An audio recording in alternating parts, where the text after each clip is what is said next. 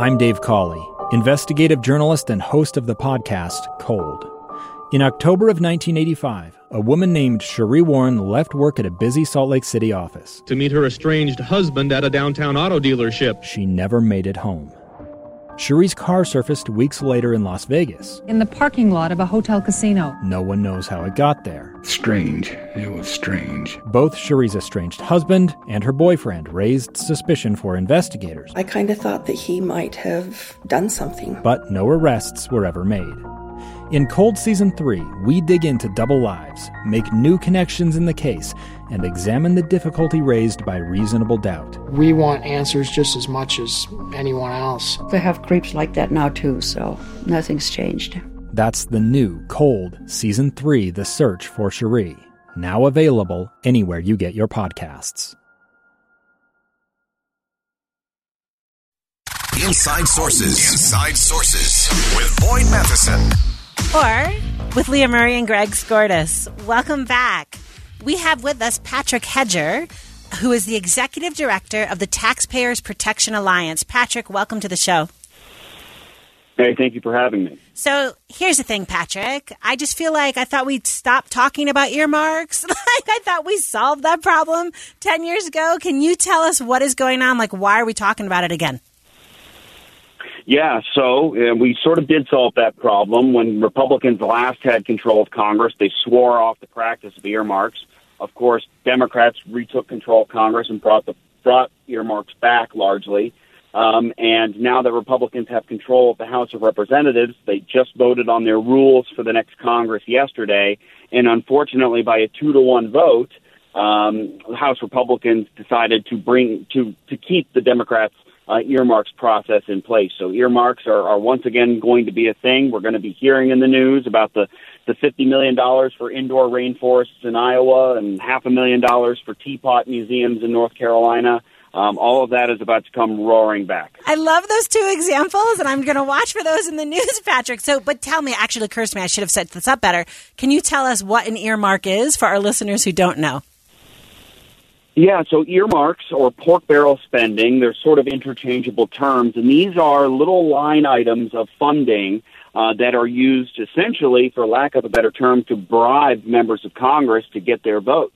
Um, it's a really easy way for members of Congress to say, hey, look at this thing I had funded back in the district that created X amount of jobs um, in exchange for me voting on something I might not otherwise vote for. Um, and so it's you know the the devil's advocate argument, if you will, for earmarks is that they grease the skids to allow Congress to actually do their job. But look, members of Congress shouldn't need an incentive to do their job. And frankly, even with Democrats having earmarks in, in place, um, the job that Congress has been doing has already been spending too much money. So the idea that we need to grease the skids to spend any more money is just ridiculous. Patrick, maybe I don't understand how this process works, but how is it that that any part of Congress, whether the Republican or Democrats, can eliminate earmarks? Isn't it just seems like that's part of the process? You can you can actually say we're not going to have earmarks going forward on our bills. Yeah, so the, the, the, the House Republicans or Democrats, whoever controls the various chambers, can vote on what the parameters of legislation they're going to support will be.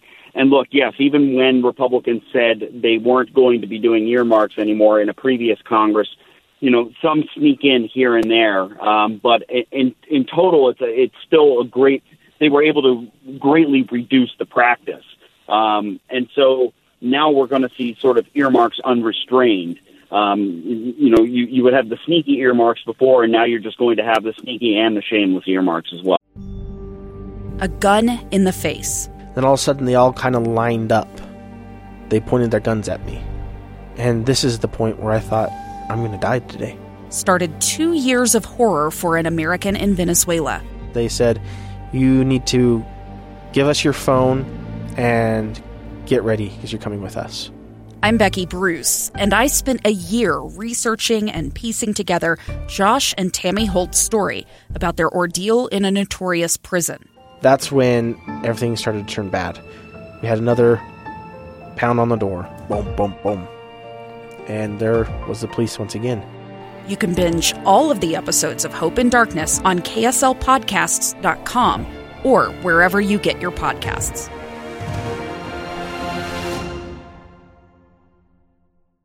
I love that. Sneaky and shameless. So, can you tell me what happened, Patrick, to the Republican Party that I feel like used to actually care about, I don't know, not having huge deficits, not having huge debts? And I think like part of the reason we were solving earmarks was try to address those budgetary practices. Why, like, what's going on? Yeah, so I, I want to give credit. You know, I think some folks voted for the reinstatement of earmarks for the right reasons but I think they're misguided in that vote. There are there are there is evidence that you know again uh, uh, allowing for earmarks does allow for the more easy passage of legislation, right? Because you have to clear certain thresholds in both chambers to be able to actually pass these bills. Um, and so sometimes, especially with narrow majorities like we're going to see in this Congress, um, you need every vote counts. Um, but the problem is, is that we haven't used this earmarks process to ever reduce spending, to rein in the size of government, right? I could look the other way on certain ear, uh, uh, a million dollar earmark if it meant a hundred billion dollar cut somewhere else, but that never seems to happen. All we seem to be doing is spending more and more and more, and and when Democrats put earmarks back in place, uh, you know, several years ago, let's look at the spending explosion that we've seen over the last few years. We're rivaling World War II levels of spending in terms of size, the size of our economy. So it, all it does is greatly increase federal outlays. And look, folks will say, look, an earmark doesn't cost that much in the grand scheme of things. A million dollars here, a million dollars there is nothing on the scale of the federal budget.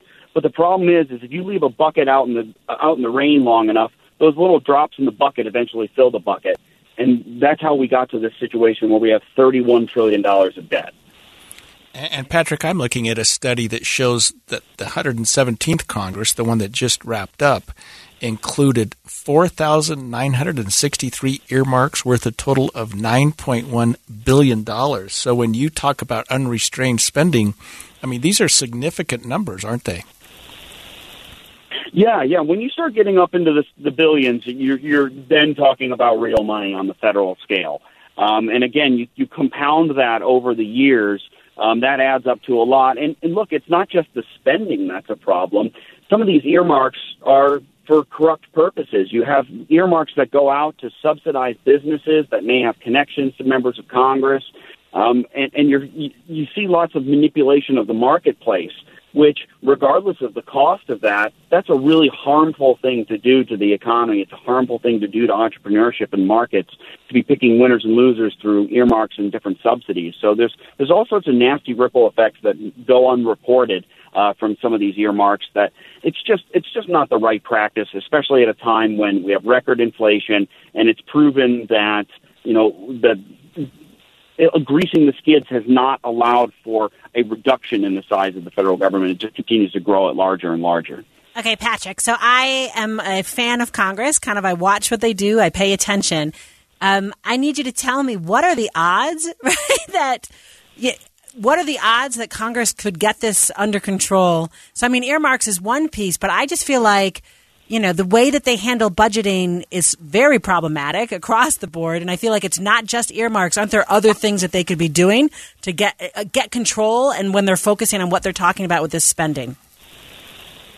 Yeah. So uh, the simplest way to put it is that for the better part of the last decade, Congress has actually not been going through the normal budgeting process of setting appropriations and then allocating the funds according to those budgets. We just have been having these suspensions of rules and continuing resolutions and suspensions of the debt limit, all of these things to sort of kick the can down the road because so many people are are are um, you know, both sides are really you know they're they're in their respective trenches and nobody's kind of budging and and Democrats uh, and Republicans as well have both been big spenders have been subsidized by record low interest rates over the last few years. It's been very effective for the been very affordable for the federal government to borrow relative to raising taxes over the last few years. But now we have interest rates that are adjusting to historical norms, and the cost of just servicing our debt now is, is rivaling that on an annual basis of our military budget. That's a significant problem. Um, so something has to give. I think with divided government, we're probably right now going to see more of those continuing resolutions and a lack of agreement. Um, but that may rein in uh, any sort of new spending explosion like we saw with unified government under the Democrats in the last two years. Patrick, when the Republicans uh, took over uh, the majority of the House in 2010, they they did away with earmarks, and then the Democrats come back, uh, reinstating that 10 years later. Why is it now, and maybe you've answered this a little bit, that Republicans being back in control, they can't get that back on the table? Yeah, I think it's. I think that in this particular Congress, uh, it's a product of the fact that the majority is so narrow, and every vote is going to be necessary to actually pass legislation. So they don't want to leave any tools on the table. Um, but I still, I think, you know, that's sort of giving them the benefit of the doubt here. Um, and, so that I, I think it, we, with a larger majority and with uh, uh, control of the Senate, Republicans may have been able to do something about earmarks. Um, but not taking a principled stand now doesn't offer that electoral alternative in two years. Just being just being Democrats light on spending uh, is not really giving voters much of an alternative. Um, so they, they, what they ought to be doing is making the principled stand now to make the case for why um, rep- people should vote for Republicans at a greater propensity than they did as we saw last month. Patrick Hedger, the executive director of the Taxpayers Protection Alliance. Thank you so much for being on our show. Thank you for having me. It's fun to have a guest that doesn't pull any punches. Right, and knows what he's talking about. that That, was fabulous. Coming up after the break, what is going on with all these recent layoffs? Like driving in this morning, I heard DoorDash is going to let all a lot of their people go, like six percent of their employees. Should people be worried about it? Should they take it as a step for a new opportunity? We'll talk about it after the break.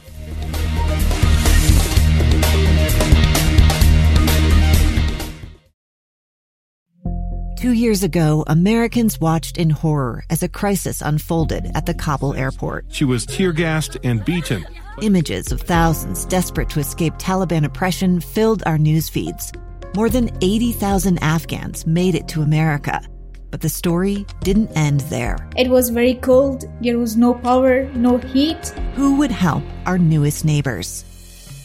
I'm Andrea Smardon. In Stranger Becomes Neighbor, you'll hear the stories of some remarkable refugees who left their homes and their dreams behind only to start over from zero. Their only possession was three blankets. And you'll meet Americans who stepped up to help them. You want me to come when you deliver your baby. What can one person do in the face of an international disaster decades in the making? That's Stranger Becomes Neighbor.